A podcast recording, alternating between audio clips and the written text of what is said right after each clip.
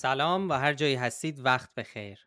به اولین اپیزود پادکست هفتگی فکنامه خوش اومدید. من فراد هستم سردبیر سایت فکنامه. اینجا قصد داریم هر هفته مروری کنیم روی فعالیت ها و درستی سنجی های سایت فکنامه و حرف بزنیم درباره مبارزه با اطلاعات نادرست و راه های مقابله با پخش شدنشون.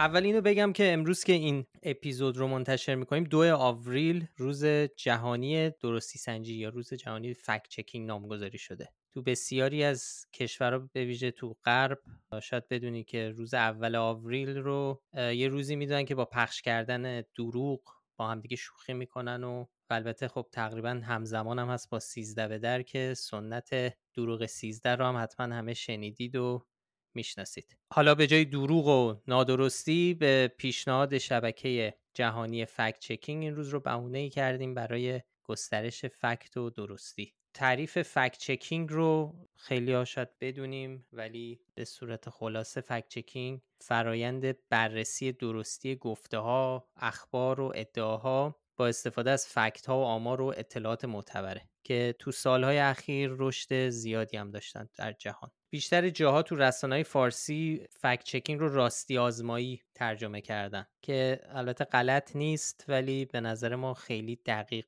نیست چون بیشتر معادل verification ه. قبل از اینکه سایت fact checking رو را بندازیم به توصیه یکی از دوستان از آقای داریوش آشوری مشورت خواستیم و ایشون کلمه درستی سنجی رو پیشنهاد کردن. ما قبول کردیم و از این کلمه استفاده می‌کنیم. وقتی از fact checking حرف می‌زنیم البته باید در نظر داشته باشیم که داریم در مورد دو تا چیز حرف می‌زنیم. دو جور fact checking داریم. یک fact checking که fact checking editorial ه یعنی خیلی از مجله ها و مطبوعات یه تیم یا یه فرد مشخص دارن تو تحریریه که کارش fact checking یا چک کردن ادعاهایی که قرار تو اون رسانه یا تو اون مجله چاپ بشه.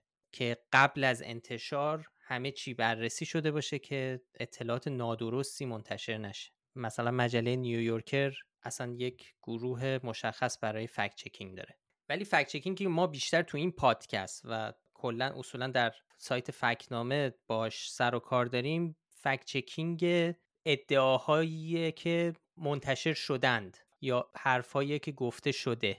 در واقع بعد از انتشار اون ادعا هاست که ما داریم بررسی می‌کنیم که ببینیم این حرفی که زده شده یا این موضوعی که پخش شده درسته یا نه.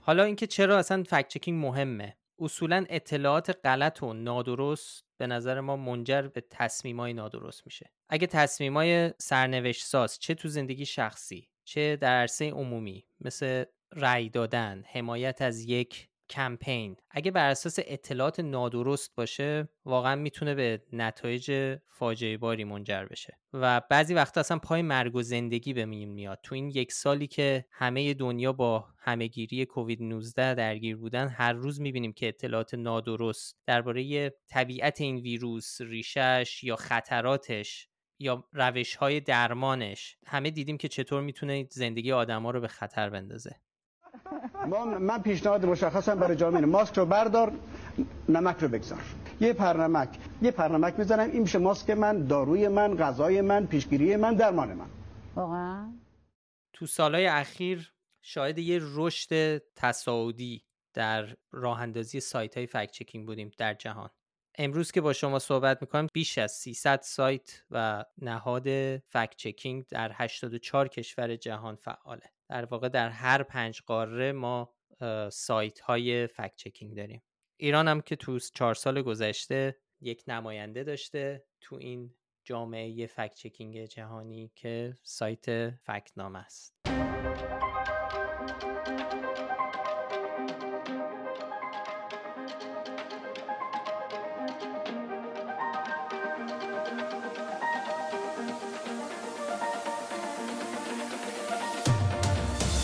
حالا یه مختصری درباره سایت فکنامه بگم.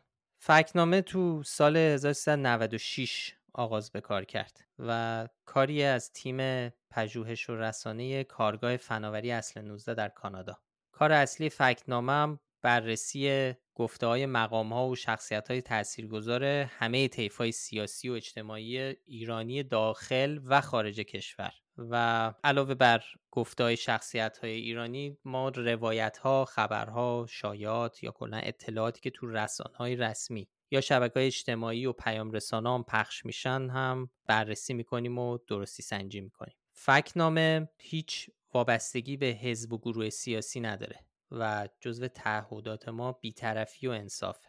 درستی سنجی فکنامه بار سیاسی و اخلاقی ندارن. یعنی اینکه درستی یا نادرستی وقتی دربارش صحبت کنیم لزوما به معنای راستگویی و دروغگویی نیست. این یعنی این قضاوت این قضیه بر ما بر عهده خودمون نمی‌دونیم. خیلی از سیاستمدارا رسانه ها یا افرادی که تو فکنامه به گفته هاشون پرداختیم ممکنه به دلایل مختلف یه مطلب نادرستی رو مطرح کنن. می‌تونه اشتباه باشه می‌تونه استفاده از منبع غیر معتبر باشه می‌تونه بیدقتی کم توجهی و قضاوت درباره اینکه نیت اون شخص یا اون رسانه چی بوده به عهده ما نیست و ما خودمون رو تو اون جایگاه نمی‌ذاریم. ما صرفا فکت ها رو بررسی می‌کنیم و قضاوت بر عهده خواننده است. حالا خیلی سریع بگم که ما سوژه رو چطور انتخاب می‌کنیم. ما دو راه کلی داریم برای انتخاب سوژه در فکنامه.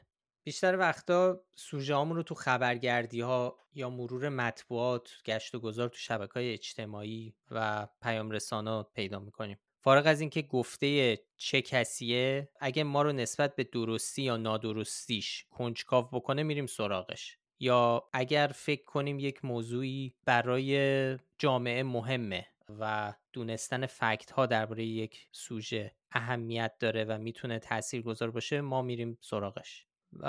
ما هم صرفا مستقل از فضا و زمان کار نمی کنیم یعنی سعی می کنیم مثل بقیه رسانه ها به روز باشیم و موضوعات روز رو بررسی کنیم. مثلا نمیریم سراغ حرفای سالهای پیش فلان رئیس جمهور. هرچند به ما از ما خواستن ولی سعی می‌کنیم با موضوعات روز بریم جلو. یه راه دیگه که سوژه رو انتخاب می‌کنیم پیشنهاد کاربرا و مخاطباست. مخاطبای ما می‌تونن از تلگرام، توییتر، اینستاگرام، فیسبوک به ما سوژه پیشنهاد بکنن. تقریبا نصف سوژه‌ای که ما کار می‌کنیم و میریم سراغشون پیشنهاد مخاطباست که حالا از راه های مختلف با ما تماس گرفتن و سوژه پیشنهاد دادن برای انتخاب موضوع چند تا ملاحظه داریم اول گفته و موضوع باید قابل سنجش باشن. یعنی ما مثلا عقاید و نظرات کلی رو بررسی نمی کنیم مثالش چیه؟ مثلا اینکه بگم مثلا فلان چیز امر مهمی است یا بهمان فرد انسان بزرگی است. یا انسان فرهیخته است. این نظر اون شخصه و تو دایره درستی سنجی نمی گنجه دوم اینکه ما کاری به اظهار نظرهای کلی و تعارفها و اقراقهای کلامی هم نداریم. مثلا اینکه ملت ایران ملت مهمان نوازی است. این خب یه اقراق کلامیه یه جور تعارفه و قابل سنجش نیست با فکت ها یه چیز دیگه اینکه ما مچگیری نمی کنیم یعنی یه سری اشتباهی کوچیکی که به وضوع اشتباه لفظی باشن رو ازش رد میشیم و نادیده می‌گیریم. و چهارم هم این که حوزه کارمون ایرانه. یعنی صرفا اظهارات مسئولان و شخصیت های ایرانی چه داخل و خارج ما فقط با اونا کار داریم. بررسی گفته های شخصیت های غیر ایرانی رو های همون کشورها به عهده دارن. بارا از ما خواستن که ترامپ رو بررسی کنیم گفته های ترامپ رو بررسی کنیم و جواب ما این بوده که ما تمرکزمون روی مسئولای ایرانیه.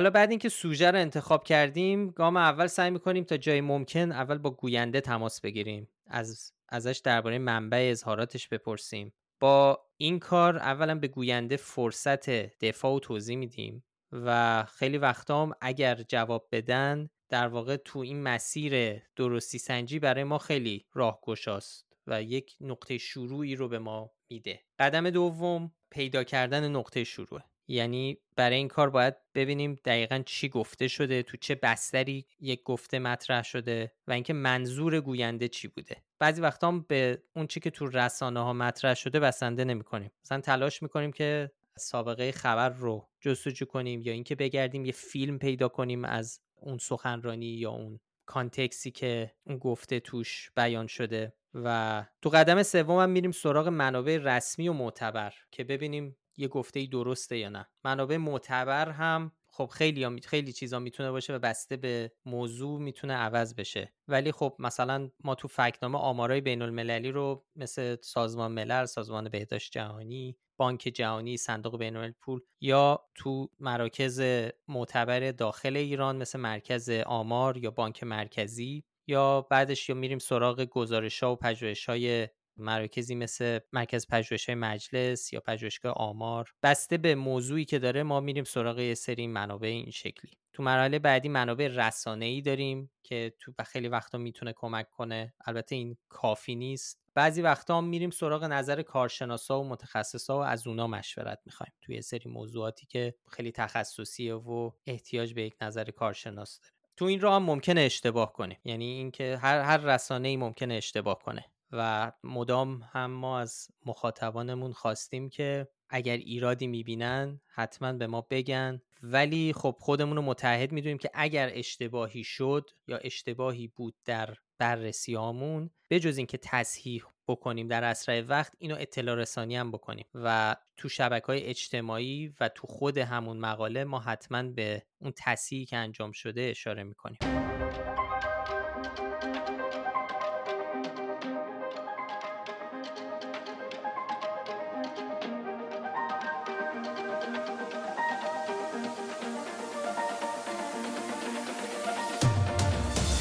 اگه به سایت فکنامه سر بزنین احتمالا اولین چیزی که توجه شما رو جلب می‌کنه یه کاراکتر کارتونی به اسم میرزا. میرزا رو ما به عنوان سردبیر فکنامه معرفی کردیم.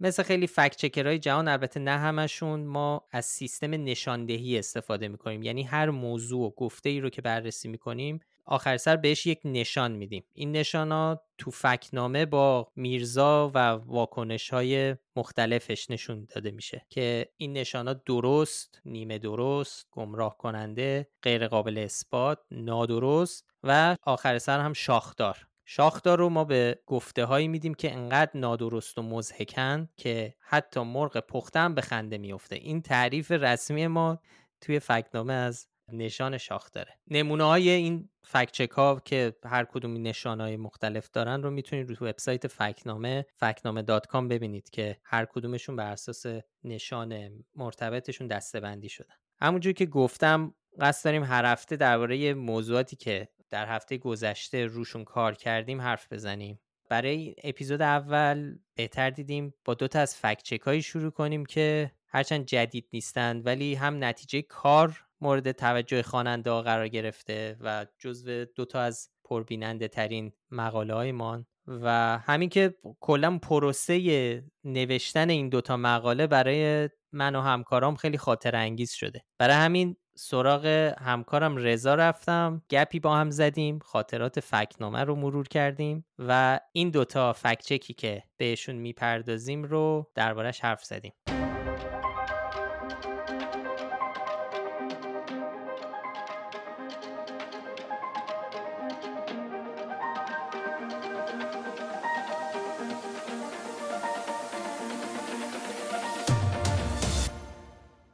وقتی که فکنامه رو می‌خواستیم را بندازیم اگه خودت هم یاد باشه اون اولا قرار بود فکنامه فکت چکینگ سیاسی باشه. درسته.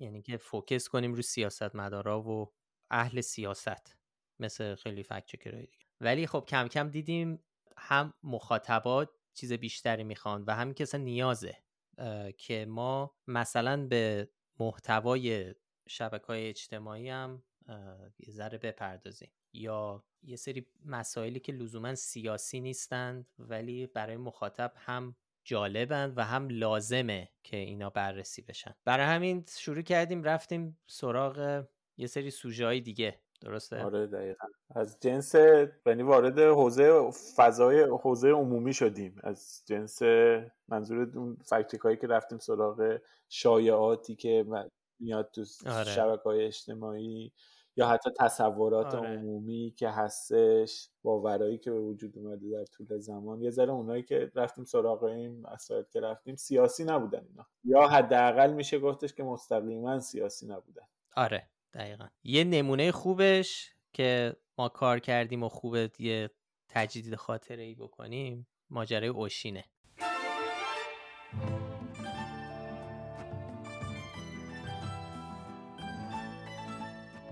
از اینجا شروع شد که اولا خب خیلی حتما شنیدن که یه ماجرایی هست که میگن قصه اوشین در نسخه ای که از صدا سیما پخش شد با دوبله و سانسور و هزار کلک عوض شده و اوشین قصهش اون چیزی نیست که در صدا سیما نشون داده شده.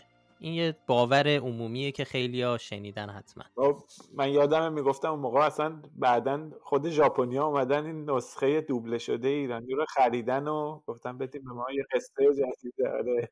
آره که انقدر عوض شده اصلا یه چیز جدید ساختین بدین دوباره بخریم. آره این جوک هم بود. این همیشه بوده تا اینکه حدودا سال 97 خبرگزاری ایسنا یه مقاله منتشر کرد به اسم آباژورهایی که جلوی چشممان گذاشتن. در واقع پرداخته بود نویسنده به سانسورهای عجیب غریبی که تو صدا سیما می‌کنن و این قضیه اوشین رو اون تو آورده بود. به عنوان یه واقعیت. سمبل سانسور آره به عنوان یک آره. که توش گفته بود که آره اوشین اصلا حالا من دارم می‌خونم از رو اوشین هرگز یک آرایشگر معمولی نبوده و مشتریهاش مشتری های ساده ای نبودن. اینو ایسنا می نویسه در واقع او آرایشگر یک شرکت گیشاگری است و پس از ورشکست شدن شوهرش او در یک خانه فساد کار می کند. با تغییرات محتوایی این سریال مردم ایران که از واقعیت اوشین بی اطلاع بودند به شدت شیفته فضایل اخلاقی اوشین شدن یعنی این قضیه رو به عنوان یک فکت نویسنده ایسنا میاره تو مقالش به عنوان یک نمونه سانسور این بهونه شد که ما بریم اصلا به قول خودت تو یه اصطلاحی داری به اسم میگیم میگی یک بار برای همیشه بریم آره. قال قضیه رو بکنیم. ببینیم واقعا چی بوده. ما واقعا هم وقتی می‌رفتیم سمتش نمی‌دونستیم اینو. یعنی نمی‌دونستیم نتیجه چی میشه. ولی شروع کردیم. شروع کردیم تحقیق کردن درباره این ماجرا. آره رفتیم اوتوشو در آوردیم و خیلی ب... خب مسلما این گزارش ایسنا که درست نبود. سانسور داشت اوشین سانسور داشت مثل همه چیز ولی قصه عوض نشده بود. خلاصه رفتیم توتوش رو در آوردیم نسخه ژاپنی رو پیدا کردیم نشستیم به دقت نگاه کردیم. اون قسمت هایی که حالا بحثش مطرح شده بود اون مربوط به خانم کایو بود و اونا اونا رو نشستیم به دقت نگاه کردیم صحنه ها رو تطبیق دادیم. دست آخرم دقیقا حساب کتابم کردیم که کلا 18 دقیقه سریال در واقع به طور دقیق بگم دقیقه 12 اپیزود 186 تا آخر اپیزود 187 کرده اپیزودهایی که تو ژاپن پخش می شدن اپیزودهای کوتاه 15 دقیقه‌ای بودن. از اونا رو دقیقا در آوردیم که اینا هست شده ولی قصه عوض نشده. یعنی اونجایی که اون خانوم کایو رفته بوده توی به حال یک محله بدنام مشغول کار و اینا بوده اونا عوض شده بود و در اومده بود که حالا تو قصه ایرانی می‌گفتن که یهو میره اوشین می‌بینه خانوم کایو مریضونه کل چیزی که در این باره وجود داشت همین بود. یه تیکه ای از سریال در اومده بود که هیچ نه لطمه به داستان می‌زد و نه تغییر ایجاد می‌کرد. یکی از چیزهای جالبی که تو همین فکت چک ما در آوردیم این بود که اصلا محبوبیت اوشین اصلا محدود به ایران نبود و حالا مثلا فکر کنیم ایران و ژاپن و چند تا کشور دیگه خیلی خوششون این تمام دنیا رو گرفته بود تو همون موقع تو تقریبا در 60 بود و حوالی 1980 تو 59 کشور دنیا پخش می‌شد که ایران فقط یکیشون بود. از لطفتون خیلی ممنونم.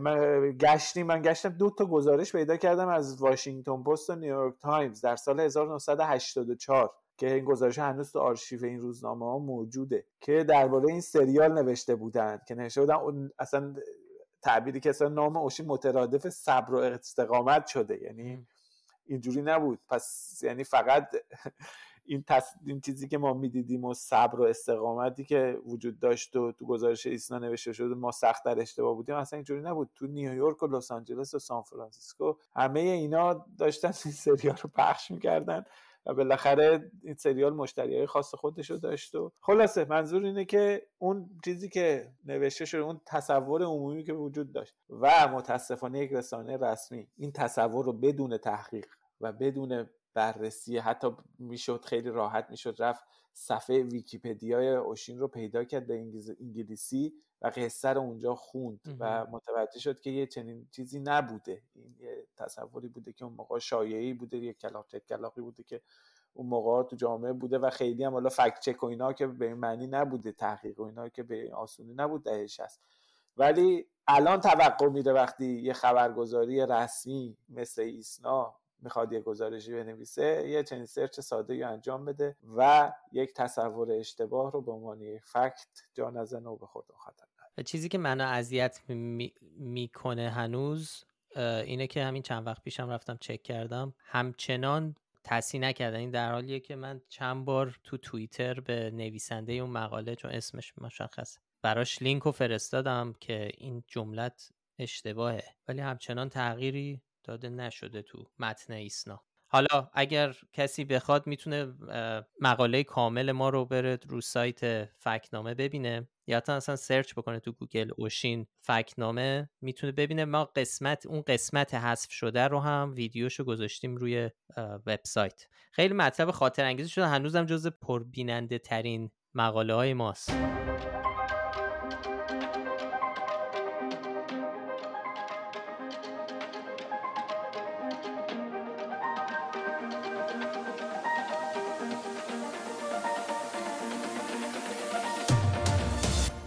یکی دیگه مثال اگه بزنیم خب این یه اوشین نشان نادرست گرفت. ولی خیلی از فکچک های دیگه نشان نادرست نشان شاخدار ما داریم. شاخدار رو گذاشتیم برای شاخدارا. چیز آره واقعا شاخدارا که یه نمونه خوبش که هنوزم بعضی وقتا البته اخیرا ندیدم ولی سالها تکرار می‌شد این ماجرا توی رسانه های مخصوصا اصولگرا تو ایران. و اونم درباره پوشش دانشجوها تو دانشگاه جهان بود که بیشتر برای توجیه اعمال حجاب اجباری تو ایران این هی مطرح می‌شد که ببینید دانشجوها تو فضاهای دانشگاهی هم در جهان قوانین سخت پوششی وجود داره براشون. یعنی اینکه بعد شروع کرده بود نویسنده این خیلی تکرار شده. با یه سرچ ساده قابل دسترسیه. و ادعام این بود که در همه دنیا برای پوشش دانشجویان در دانشگاه قوانین سختی وجود دارد. بعد نویسنده شروع کرده مثال زدن توی وسطش مال چه زمانیه این فکت چک؟ مال سال 97 97 آره آبان 97 تاریخه که مطلب منتشر شده. آره. شروع می‌کرد یه سری دانشگاه رو نویسنده اسپوردن یه گزارش خبرگزاری فارس رو دقیقا رفته بودیم آره. سراغش. شروع کرده یه سری دانشگاه مثلا دانشگاه آکسفورد فلان قوانین رو داره دانشگاه هاروارد به امانه نمی‌دونم دیگه چی بود. مثلا یه سری دانشگاه های یه جورایی مثلا لزوما بی ربط به هم. مثلا کالج کلمبیا کالج در ایالت میزوری داشتیم دانشگاه ایالتی تگزاس اینا رو همه رو شروع کرده که گفته که با منبع مثلا. مثلا لینک چیزم گذاشته. اون بخش قوانین پوششی.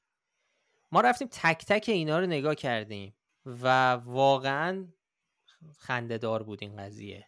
یعنی مثلا برای دانشگاه ادامز خبرگزاری فارس میگه استفاده از عینک دودی آدامس و تنباکو ممنوع است. خب هیچ جایی در این وبسایت دانشگاه ایالتی آدامز همچین چیزی نیومده. دانشگاه لیبرتی. مثلا میگه دو مسبی ممنوعه. پوشش تنگ و مخالفت مخالف افت ممنوع است. اینجوری نوشته که در این دانشگاه موی دنبسوی هر گونه پوشش تنگ و مخالف افت ممنوع, ممنوع است. که اینم خب ببینید با لیبرتی اصلا یه دانشگاه مسیحیه خب؟ یعنی یه دانشگاه مذهبیه.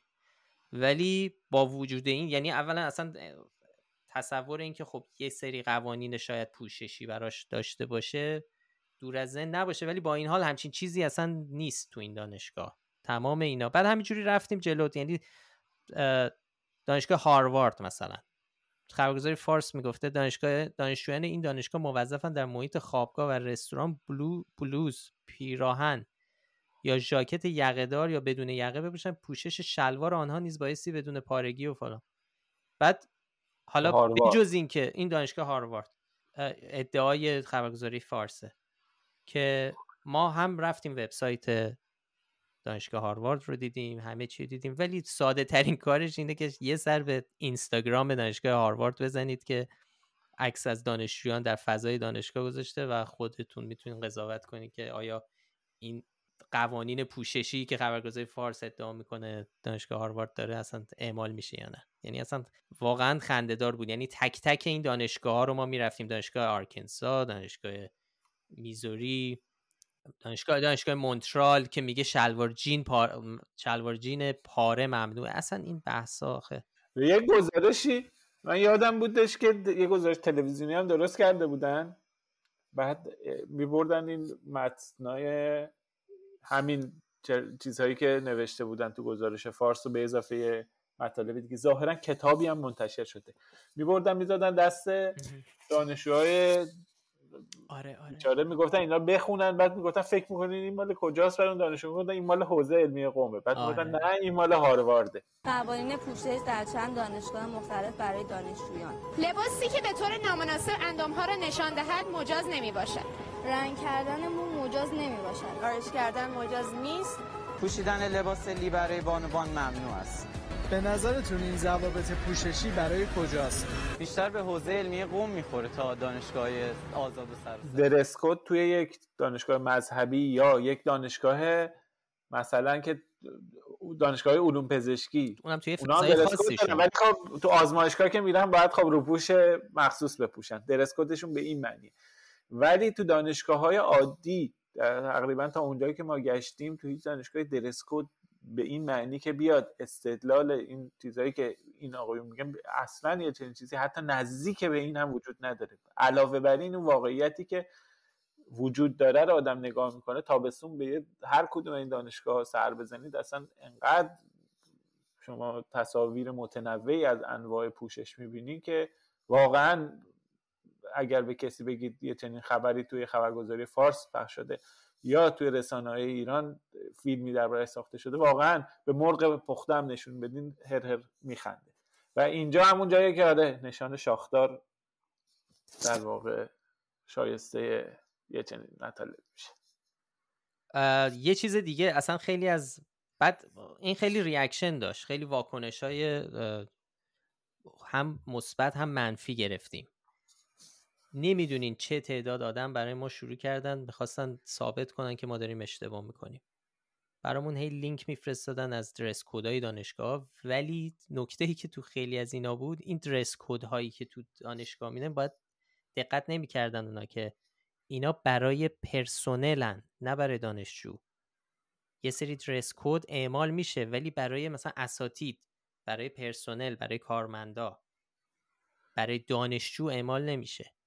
یا برای مثلا بعضی مراسم خاص مراسم خاص. آره. مراسم خاص. مثلا با شلوار کوتاه کسی نمی‌تونه بره تو مراسم فارغ التحصیلی. این قطعا درسته. ولی اینکه تو سر کلاس کسی نتونه مثلا شلوارک بپوشه یا نمی‌دونم آستین حلقه ای داشته باشه یا دو مسبی اینا خب واقعا اینا حرفای شاخداریه که هیچ هیچ جور نمی‌شد. نداشت. نشان بالاتر از شاختار نداشت.